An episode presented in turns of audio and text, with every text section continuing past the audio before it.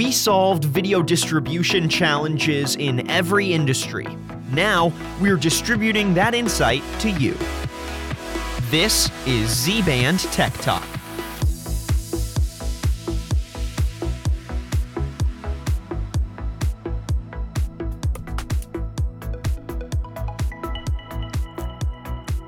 Welcome to Z Band Tech Talk. I'm your host, Sean Heath. You know, it's about that time of year conventions, meetings, uh, giant planning events are already taking place, even though we're near the end of the first month. And it seems like we're right at the beginning of the year. If you waited until now to start planning, man, you're behind. Well, my guest on the podcast today never falls behind. He firmly believes if you're not a month early, you're probably late. And that is Dan Helfrich from Z Band. Dan is, of course, the vice president. Dan, how are you today? Doing well. How are you this morning, Sean? I'm doing very well. I'm really glad that you had a chance to take a few minutes. I know you're you're crazy doing preparations for the many many things you have to take care of. Today I want to talk about just one thing on your plate, and I'm curious as to what percentage of the plate that covers, and that is BICSI. First off, do me a, a, favor and give me a brief clarification explanation. What exactly is BICSI? So, BICSI is uh, the acronym actually stands for the Building Industry Consulting Service International, which is it's quite a mouthful. Uh, but basically, it is the organization that governs how we put buildings together and really even in external infrastructures. Uh, a lot of the presentations that I've been going to, a lot of the regional meetings we did last year had conversations on 5G, conversations about fiber. Uh, you're talking about distributed antenna systems so that you can get cell service within a building. So really, what it is is it's a a standards organization that makes sure when we're putting buildings together and laying infrastructure that they're doing the best they can to make sure everything inside of those buildings is is going to work and give you a good user experience. Can you get me up to speed on what's on the upcoming BICSI calendar? Sure. So the the big thing that we have is their winter meeting, um, which is in Tampa in in February. So I think we're about three weeks out from that. They have two major meetings every year, one on the East Coast, one on the West Coast, and like everybody else in the U.S., they tend to alternate back and forth between Las Vegas and Orlando. Um, this year, they are opening a new headquarters building in Tampa, and they're offering a tour as part of the conference. So they're actually hosting the conference in Tampa this year versus the normal Orlando Orlando venue. Uh, but I think everything after that through 2023 is either in Las Vegas or Orlando after this meeting. Now that's a pretty big um, universe, uh, the BICSI galaxy, I guess you could call it. What would you say is Z Band's current spot in that galaxy? So it's interesting. We're kind of finding our feet in that galaxy, and we tend to target their, you know, certified communications designers. I think the acronym that they go by is an RCDD, um, and those are the people that are actually designing a low voltage infrastructure. So if I'm putting together a healthcare facility, this is the person behind the scenes and saying, okay, we need four category cable drops over here, and we need power over there. We need an emergency service system. We need wireless access points. So we want to talk to those people, um, and that's where we talk to those people most of the time. The thing that we really want to talk to those folks about is getting that category cable in from the Z band standpoint. But they also have so many other things on their plate that we're a very small part of that universe. But BICSI has this push towards ICT now, information and communications technology. And we fall very squarely into that push. And that's actually been the catalyst for us getting into a lot of these regional meetings lately and speaking at events is we are, as a, a video distribution company, as getting into network infrastructure and set-top boxes and some of the other things that we have on our roadmap for 2020 fall very squarely within that focus on ICT now that they have as an organization. Now, you keep an eye on pretty much everything that's associated with BICSI, even if it's not specifically on your roadmap at the moment. You mentioned 5G. Why do you do that? Why do you why do you use such an all-encompassing focus? How does that benefit Z-band? So you, it's great to know what you don't know, which is the first thing. So just intellectual curiosity drives it a little bit on my end. But then also we're an RF company. we we have an understanding and an expertise in radio frequency and how those waves work, and that RF translates through into everything that we do. So when we're talking about 5G, I mean that's actually in RF communications. Everyone thinks about it for their cell phones and data, making sure that you can stream on YouTube while you're, you know, driving your commute to work every day. I mean, hopefully you're not doing that, but probably your kid in the back seat is. Um, but that's actually RF. So we want to keep up to date on what's going on in the universe because there are opportunities for us to cross over into things that aren't strictly video. And you know, when we took over the company in 2018, the idea was to become Z band technologies to guide ourselves away from just strictly being a video company, but more taking that understanding that we have of RF and broadening out into other places where we feel we have an expertise and a technology skill set that could be applicable to the industry overall. Just one more question about 5G uh, because it sounds so super great, awesome. Um, is the biggest challenge to the adoption of 5G uh, from is it coming from the infrastructure standpoint, or is there some other roadblock that's not naturally obvious? No, I think you got it right. So 5G is a higher frequency than what we're used to with 3G or 4G LTE. The higher frequency is going to allow you to get more data, but it's also a shorter throw. So a simple thing to be analogous to is like your Wi-Fi Wi-Fi hotspot in your house um, is a 2.4G or 5G. If you have a big open concept living room and you've got your Wi Fi router in the living room, you're going to get great Wi Fi in your kitchen because it's open concept, in the living room, in the family room, in all the spaces that have great line of sight. That 5G is not going to go through walls as well. It's not going to go through floors. Uh, one of the things with buildings specifically that 5G doesn't go through very well is the tempered glass that we put on everything these days, right? They do great for helping to weatherproof the building and climate control, um, but it also kills basically any cell signal that is attempting to enter that building. Um, so that concept applies then to 5G as we're rolling it out for cellular data services, where right now the antenna infrastructure that we have across the country is woefully inept in terms of its ability to get 5G to all of us. And uh, when we go to these BICSI meetings, some of the presentations are talking about our smart city or our city of the future, where you're actually using um, light poles, stoplights, things that are already existing for infrastructure as mounting devices for 5G antennas and 5G repeaters because that's the only way that we have right now to actually use existing infrastructure to get 5G out. We can't just simply put a 5G transmitter on the existing cell towers and expect that the job's going to get done. There's not enough towers out there to support the, the required um, investment. You mentioned the usage of tempered glass. Basically, if I understand it correctly, we're almost creating Faraday cages. That's really what we're turning our buildings into. Yeah, I mean, it's kind of wild to listen to some of the stories. Again, this isn't my particular area expertise, but you talk to folks that are building these distrib- distributed antenna systems within buildings, and the steel's up, the concrete's up, you got the frame of the building up and running. They're starting to do drywall, and they can walk around in the building.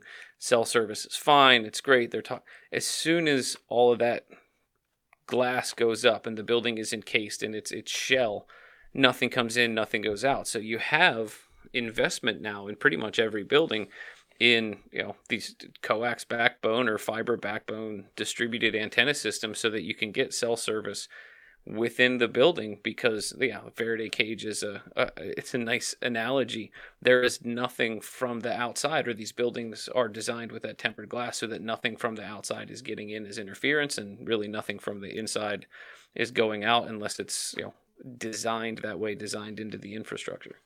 Now, I'm not going to lie. I would not have assumed that glass was the reason that cell signal would be weak within a, a, given building. I would not have naturally assumed that. What else would surprise people about the industry as a whole?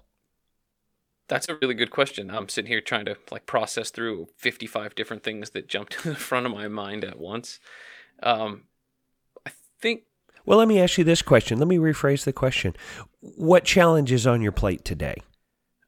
Like what one thing is really in front of mind today, aside from preparing for BICSI and and you know everything that you guys are going to do at these shows? What what what's a big challenge that's on your plate today that you that you went into work thinking, huh, I wonder how we're going to solve that? So the biggest it's kind of a long answer. The biggest challenge that's on our plate every day is education, right? Because the technology industry has changed so fast. My wife just started a, a, new job this week. She was in Boston for four days during training, and that company started in the 1980s. And she was talking to one of the owners of the company, one of the original founders. And when they started that company in the 80s, the computer that they had, the computer for the company, took 45 minutes to spell check a Word document because you put in a floppy disk that had the Word document and you had a second disk driver that had the spell check program on it and the you know the processing power of the PC had to pump back and forth between okay this is the line we want to spell check here's a spell check program.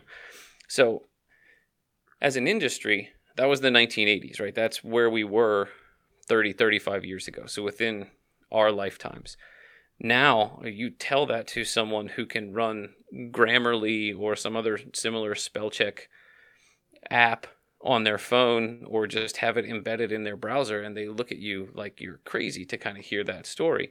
But that applies across all of technology. Everything has changed so fast. You know, we went from coax to category cabling for infrastructure, from category cabling infrastructure to fiber infrastructure and then we talk about going from you know fiber infrastructure to there are technologies that are being experimented with out there for delivery of signal over power lines for well, you know like we're talking about with 5G wireless delivery and Cisco's got a white paper out that assumes that it's I think it's in excess off the top of my head of 80% of our data by 2022 is going to be video data. So the amount of bandwidth that's going to be required in order to support your network having 80% of its data be consumed by video, which is, you know, two, three, five, six megabits per second for any decent quality streaming, depending on the device.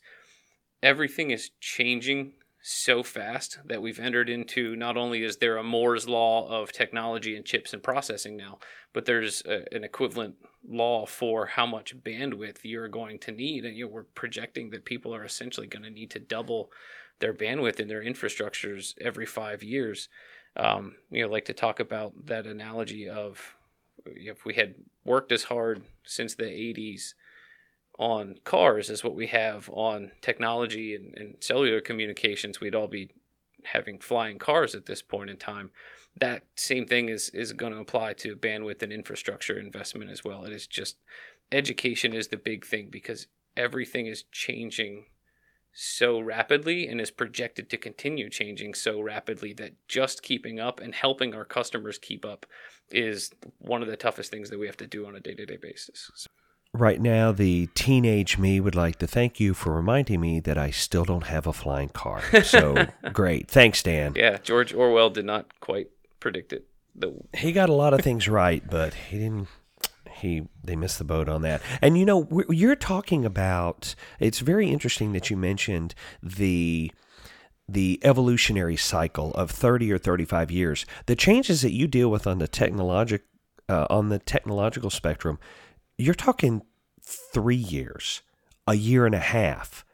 While you and I have been talking today, there have probably been two innovations that have come out that you've been keeping an eye on in you know in email notifications or in uh, news notifications on your phone that I'm unaware of something great that's happened in the last 18 minutes. Oh, there's always something great. That, I mean, I actually listen to a Masters in Business podcast, which Bloomberg puts out on a week to week basis, and they have some really great guests on, some VCs, some tech folks, and they are expecting one of the big things that we're going to see a ton of innovation in over the next three to five years is is biotech. Um, a lot of biotech is going to be just going through the roof because of the fusion of what we have now in this big data, big analytics. You know, 23andMe just sold off the rights for some of the DNA that they've collected in order to uh, help a, make a drug. Right, they're going to make a drug out of the the 23andMe DNA kits that that we've been sending them. Um, closer to home. Um, three years is right. I mean, you look at Android specifically, who's a huge player in the market. A lot of set-top boxes are Android-based OS um, you know they they roll through operating systems it's three and a half to five years from the time they release one until it's eol end of support so close to home in the video world, Android and those types of folks, Apple, uh, same thing. The, the speed with which we release operating systems and patches and bugs and everything else for operating systems is, I mean, you just can't you you literally cannot keep up with how quickly those those things are changing and, and new releases are coming out. You're always getting an opportunity to work on some interesting project, some new concept. Can you narrow it down to one or two favorite implementations? So the, the one that we always like to talk about, um, my favorite implementation to this point is uh, we did the headquarters of a major new news organization in the the country, and I've had been able to go into their studio and what we're doing with switching them over from an old coax system to an IPTV platform. You think of the old coax system that they had, and the coax system was, you know, they had a set top box from the cable company going into a modulator to make channel 2 a set top box from the cable company into a modulator to make channel 3 and they have this for like it's over 70 internal channels and the same thing for their internal SDI feeds where everything's being brought in and remodulated. It is a row, it's 10 racks in a row of equipment to feed this analog RF system. And we are right now in the final stages of taking them over, and that is going into two Quanta IP boxes and two 10U chassis for their internal system. And we're taking what used to be 10U of equipment and investment, heat, everything else that you have to worry about when you're you're building one a, a data closet, and it's it's less than a rack. I think it's like half a rack worth of equipment now. Um, now I have quite a bit of experience in uh, cable trees and zip ties. I love the the manual labor of building a closet or a rack. I just love taking that empty space and then filling it with all of the components and then every wire is just routed and run properly. You probably don't get to run much cable, but are you like me? Do you derive a certain satisfaction when you see a perfectly organized closet? Oh yeah, we do. Uh, that's not just me. Everybody within the organization, we are much happier people when you walk into an IT closet and everything is organized, labeled. You don't have to ask questions about, well, where's this go? Where's that go? And, you know, you've been in the industry long enough. You have, we have seen things that run the gamut from you walk in and it's just, you know, it's the spaghetti mess of everything everywhere. And you have certain customers that we have a financial agency up in New York Actually, that is probably the most stringent that I've come across. And they have a spec that any contractor who wants to go in there and do work has to meet that spec. And if you don't meet that spec, you are not allowed to set foot in the building moving forward. So, I, yeah, it's fun. Uh, one of the worst uh, instances that I ever saw. Um, there was a, a, tech closet, an IT closet that was literally a closet. It wasn't, I'm not talking about a nice technical cabinet. I'm talking, it was a closet, and the um, Wi Fi router for this small office was in that closet in order to try and improve the reception, whoever had wired that thing had run the cable up through the ceiling tiles, and the Ethernet cable was hanging down from the ceiling tile, and the modem was hanging from that Ethernet cable and from the AC adapter cable. Those are what were su- suspending it six feet off of the ground inside that closet. One of the most ridiculous things I think I've ever seen. Yeah, that's that's wild. I don't have anything to that level with the cabling itself. One of the the craziest IT closet I've ever been in in terms of where it was located was at a high school here in Pennsylvania. Um, we were doing a, t- a small TV system for them, and we walk into a closet, quote unquote, to check one of the hubs that was causing a problem, and it is in the equipment room that is directly adjacent to the high school swimming pool, and just the IT stuff is caged off in like a four foot by four foot corner. Um, so you, you know the chlorine is in there, the pool noodles, swimming equipment, uniforms, all that stuff, and you're in there. In there's no temperature control. There, there's nothing right, and you can't you cannot blame the school for that. The school was built in the 50s when like who was thinking about putting together an IT closet. So when they did these renovations or when they started to build this stuff out, you have to make do with what you have. So there's no there's not a customer issue, but man, when you're standing there smelling chlorine, listening to kids splashing, you know, 30 feet over, it was surreal. Well, neither of those horror stories are probably uh, something you want to try and achieve this year. Talk to me a little bit about some of the big goals that Z Band has for 2020. Yeah, we're a business, so goal number one is always to grow, right? To get our name out there more, to make sure that people are more aware of what it is that we're doing. Uh, I think the goal that falls directly behind that is to innovate. Uh, again, specifically in the video industry, there's a lot of new stuff that's out there. We HDMI 2.2.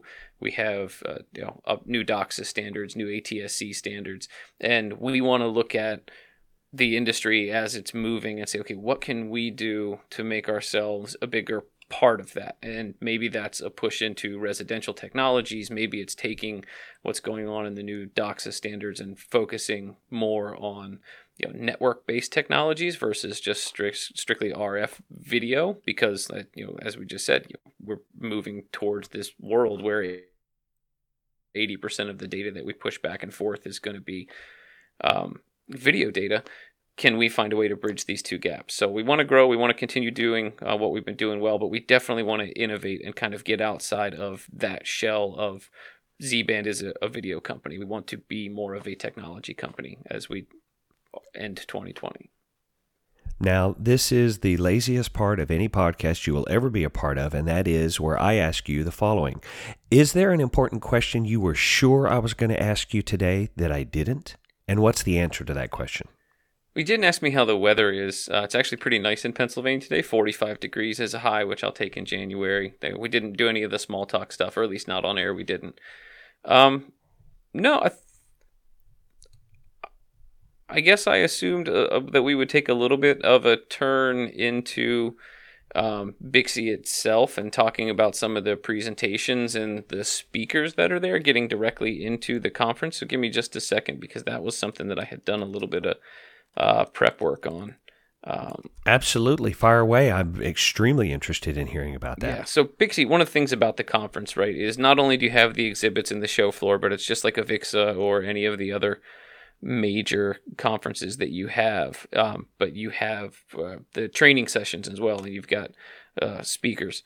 So some of the speakers that are there they, I mean, they have uh, Joseph Lee from Cisco, who's doing some pretty fantastic stuff and talking about public policy and what public policy impacts we could have on buildings moving forward.